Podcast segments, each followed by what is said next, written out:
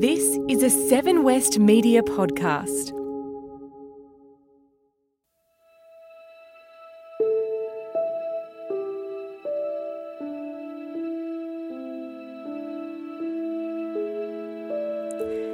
Hi, welcome to Newsfix from 7 News. I'm Cyan Doherty. Thanks for joining me.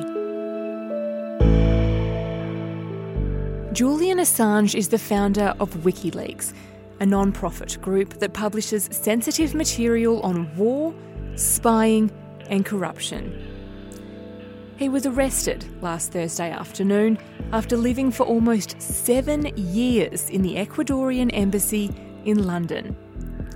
Assange came to worldwide attention in 2010 when WikiLeaks released military and diplomatic documents gathered by Chelsea Manning, a former US Army intelligence analyst.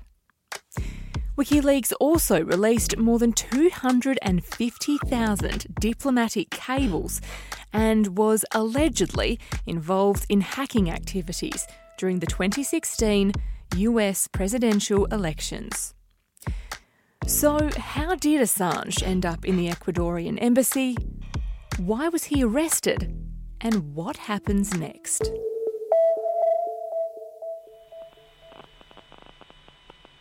Bushmaster, Crazy Horse 1A. Come on, let us shoot. Come on, fire. We have already released uh, thousands of cables by Hillary Clinton. Hillary had no defense for her secret speeches to Wall Street, and which were exposed by WikiLeaks. The notion of Julian Assange, journalist slash freedom fighter, is one that WikiLeaks walks like a hostile intelligence service and talks like a hostile intelligence service. Julian Assange is no hero. He's hidden from the truth for years. Undisclosed years. criminal charges against WikiLeaks founder Julian. We're breaking news right now. Julian Assange under arrest this morning. British police arrived at the Ecuador embassy and arrested. In the United Kingdom, no one is above the law. Uh, I know nothing about WikiLeaks. It's not my thing. All right, we got a guy with an RPG. I'm gonna fire. So this is a dark day for journalism. Julian Assange, uh, I do hope you get free one day. I wish you the best. Thank you for being with us. Laurel Irving is the Europe correspondent for Seven News and is based in London, where Assange has been based. Laurel, he's an incredibly controversial figure, but who is Julian Assange and how did this all get started? Yeah, he's one of those divisive figures, isn't he? Everybody has an opinion on him one way or the other. To Yeah. um, to people who support him, he is uh, a freedom fighter, um, pushing for journalistic integrity and independence. To other people, he's simply a threat to national security. He's certainly someone who inspires strong opinions.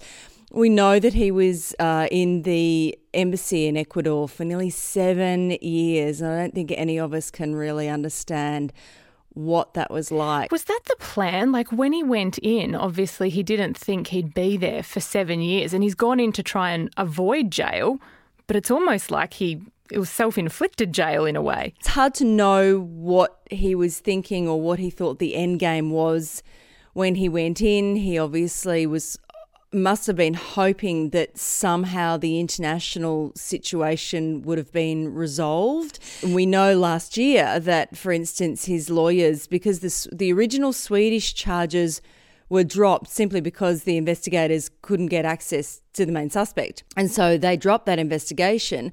And at that point, his lawyers argued, well, we should drop this charge about skipping bail as well because we knew that if he was arrested for skipping bail and was in custody, that uh, Assange and his lawyers feared that he would then be handed over to the US um, to be extradited to the US to face charges there. Why did he go to the Ecuadorian embassy of all places? For Julian Assange, his fate rested on the political situation in Ecuador. So the previous Ecuador president was very much sympathetic to his cause. He was the one who grant, granted him asylum. I thank President Correa for the courage he has shown in considering and in granting me political asylum. But then uh, Ecuador changed presidents, and the new president of Ecuador not sympathetic to Julian Assange's cause at all, and in fact has been made trying to make it as distinctly uncomfortable for Julian Assange as possible,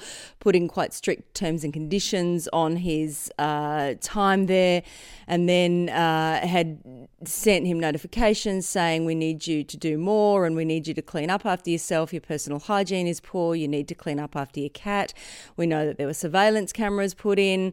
Uh, so then Julian Assange tried to fight back, and then uh, Ecuador then last week accused him of a of a string of offences, mistreating his guards, smearing feces on the wall, covering up security cameras and, uh, and some of the security footage from his time inside the embassy has now been leaked to an organisation in Spain.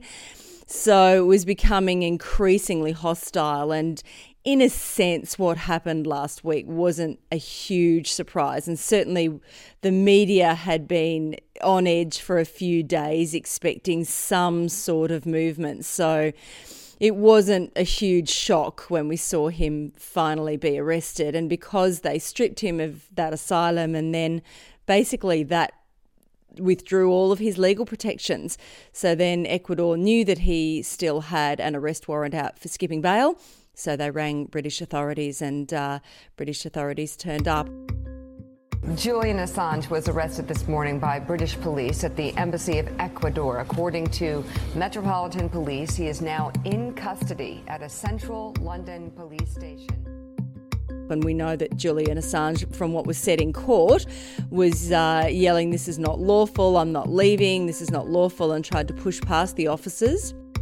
And they said in court that he resisted arrest and at that point basically had to lift him up and carry him into the van. And that's when we saw those incredible pictures of him looking quite distressed and dishevelled, the long beard, the long hair, quite unkempt.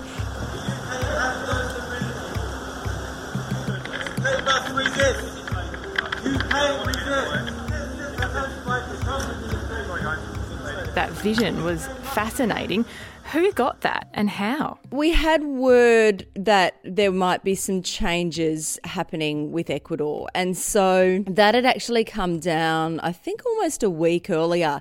There'd been some suggestion from Ecuador that, that he might be kicked out of the embassy within hours or days. And so immediately, all of the international media went down to the Ecuador embassy. That's clearly, as a journalist and a camera operator, a shot you want to get. Mm. But you need to be there 24 hours a day. And most media organisations now simply don't have the resources to spend weeks and weeks there 24 hours a day. And so then it became clear that Ecuador wasn't going to move as quickly as perhaps other people had thought, and almost everybody pulled out. But the only media organisation which stayed was uh, was Ruptly, which is RT television based from Russia.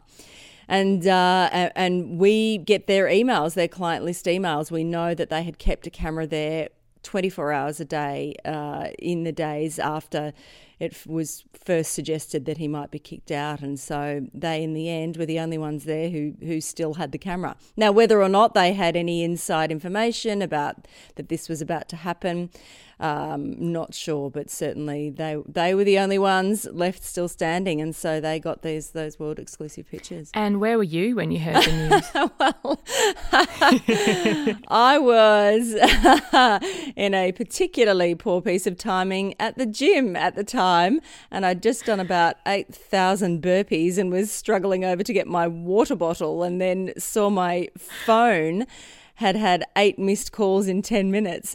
So I uh, was dripping with sweat, not a, uh, not a scrap of makeup on, and ran outside to ring my editor and, uh, and found out what had happened. So I had to quickly make my apologies to my poor gym instructor. Although kind of a lucky yeah, escape for yeah, you. yeah, that's right. Exactly. No more burpees. But I did then have to run home, have the world's quickest shower, call a cab, and then uh, slap some makeup on in the cab. Not at all glamorous. And if anybody thinks working in television is glamorous, I have some very sad facts to share with them. We'll begin with that uh, breaking news tonight. WikiLeaks founder Julian Assange has been arrested, dragged out of London's Ecuadorian embassy after seven years. Let's bring in European correspondent Laurel Irving now, live outside the Westminster Magistrates Court. Uh, Laurel, good evening. What has happened? Good evening, Michael. Well, the Ecuadorian embassy in Ecuador has withdrawn its asylum for Julian Assange, essentially leaving him no legal protection. And so early this morning, British time. You raced straight to court. What was that like? It's interesting because everybody wants to be inside the courtroom. You need to be able to describe his appearance, his manner, his demeanour.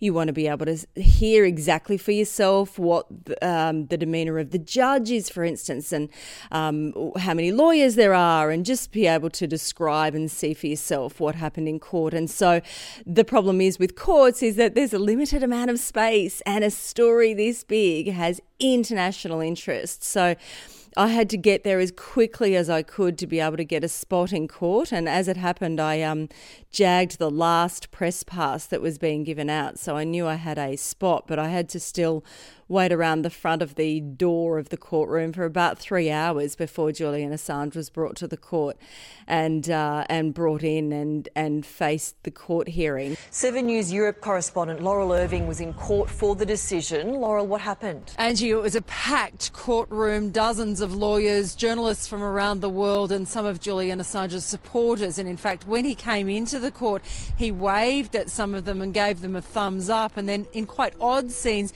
took out a book and started reading a book by American author Gore Vidal.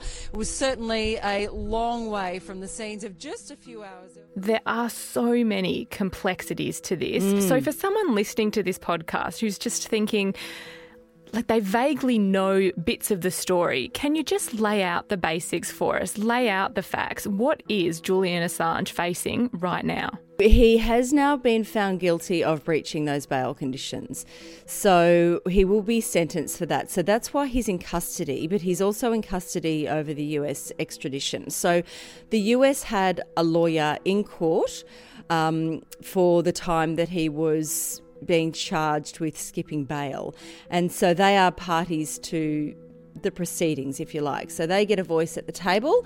Sweden has not yet made any sort of uh, official request to extradite him. There is a move here in the UK to ask the Home Secretary of the UK to allow him to go back to Sweden. Apparently, it is now that up to Sajid Javid, who's the Home Secretary, to decide what takes precedence. And usually under UK law, it's the charge that has the largest sentence. Now, the charge that Julian Assange has been charged with by the US is conspiracy with a maximum penalty of five years. Now, if he were to be charged with the serious sexual assault in Sweden, it may well be longer than that. So there still has to be some decision made at UK level about once the bail charge is dealt with, what happens then? And the judge did say that this was at the most serious end of, of the skipping bail offence. And we also know he has zero sympathy for Julian Assange. He called him a narcissist in court.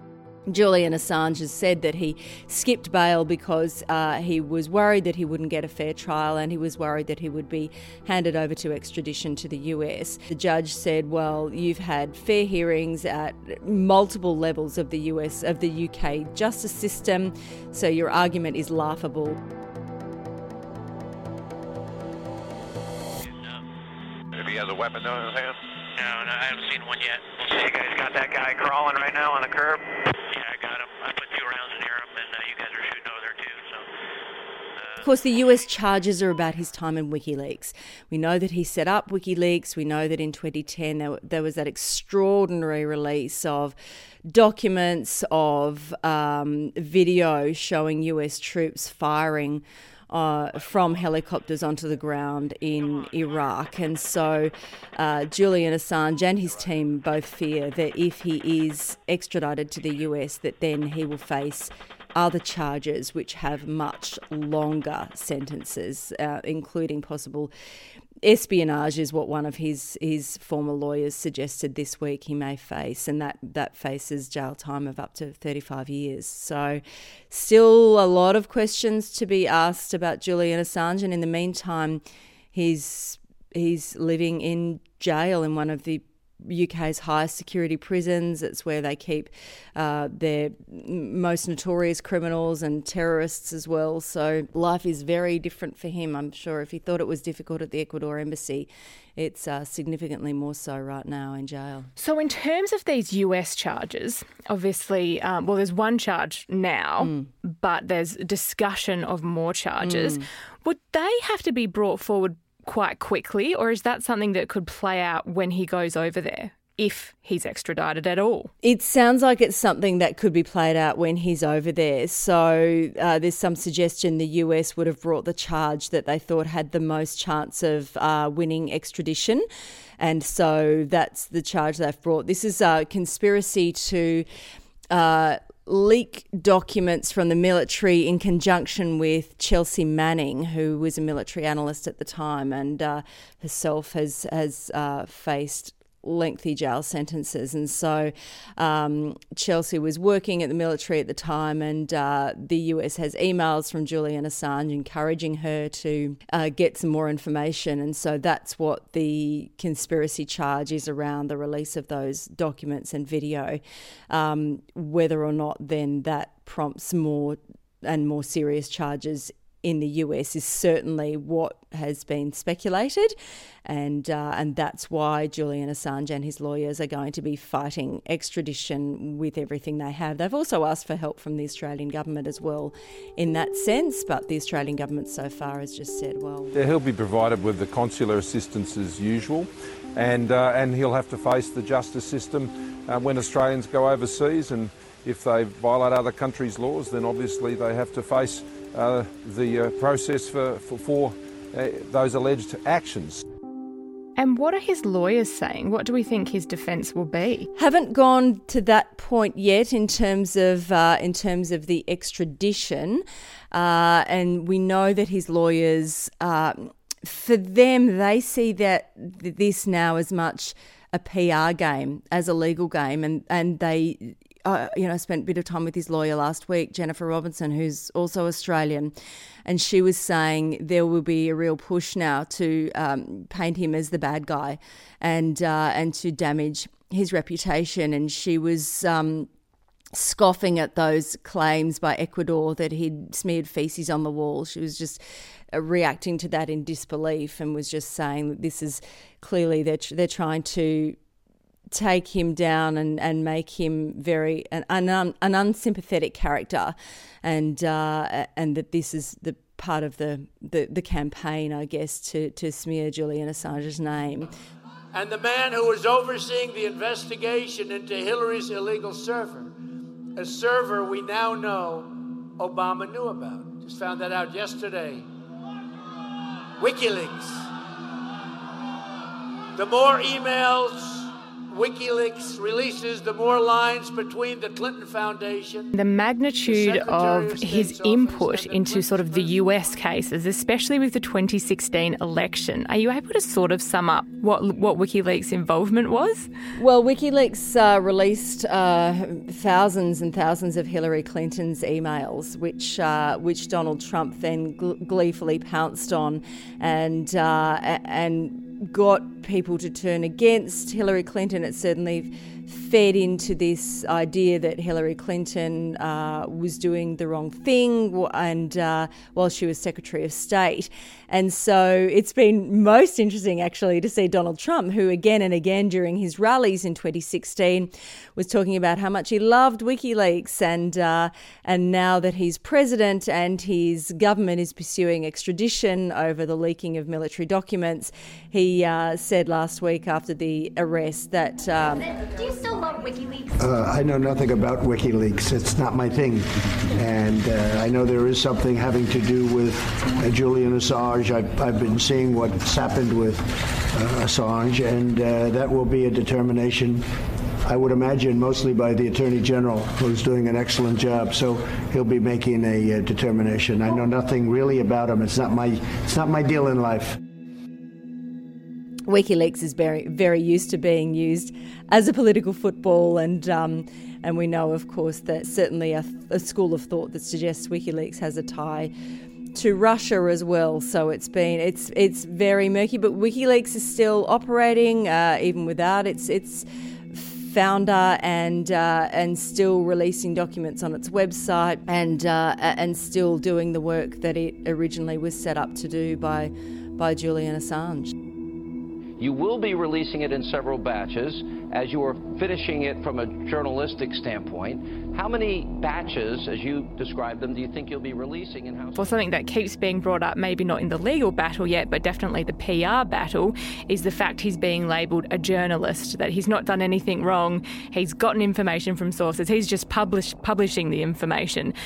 Is there much chat about that over in the UK? Is he seen as a journalist or is he seen as sort of this, this freedom fighter or, or as a villain? Both. Uh, like everywhere in the world, I think there's certainly divided opinion about Julian Assange. Uh, certainly, the UK government appears to have no sympathy for him and says that this is time he faced justice. Uh, his lawyers are certainly arguing he is a journalist, and what he did is what every journalist has done at some point, which is uh, get information from a source and publish that information in the public interest. Uh, they're certainly arguing that this sets a very dangerous precedence for journalists. That uh, if you publish something that's true from a source about the US, then you might face punishment or justice.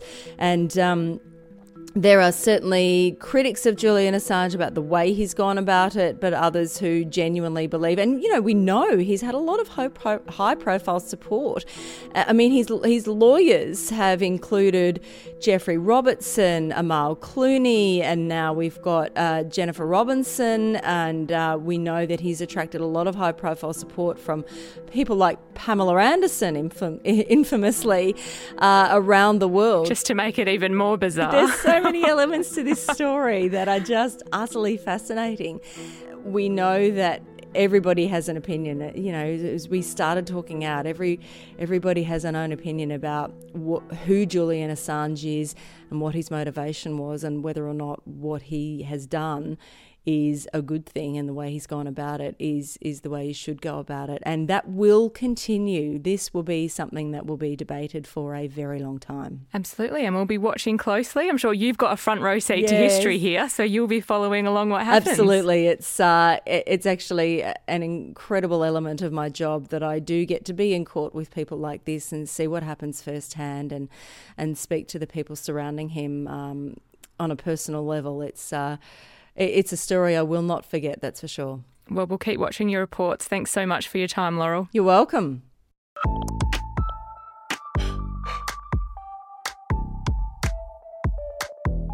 That is your news fix for this week. Every week, we'll dig a little deeper and go behind the headlines.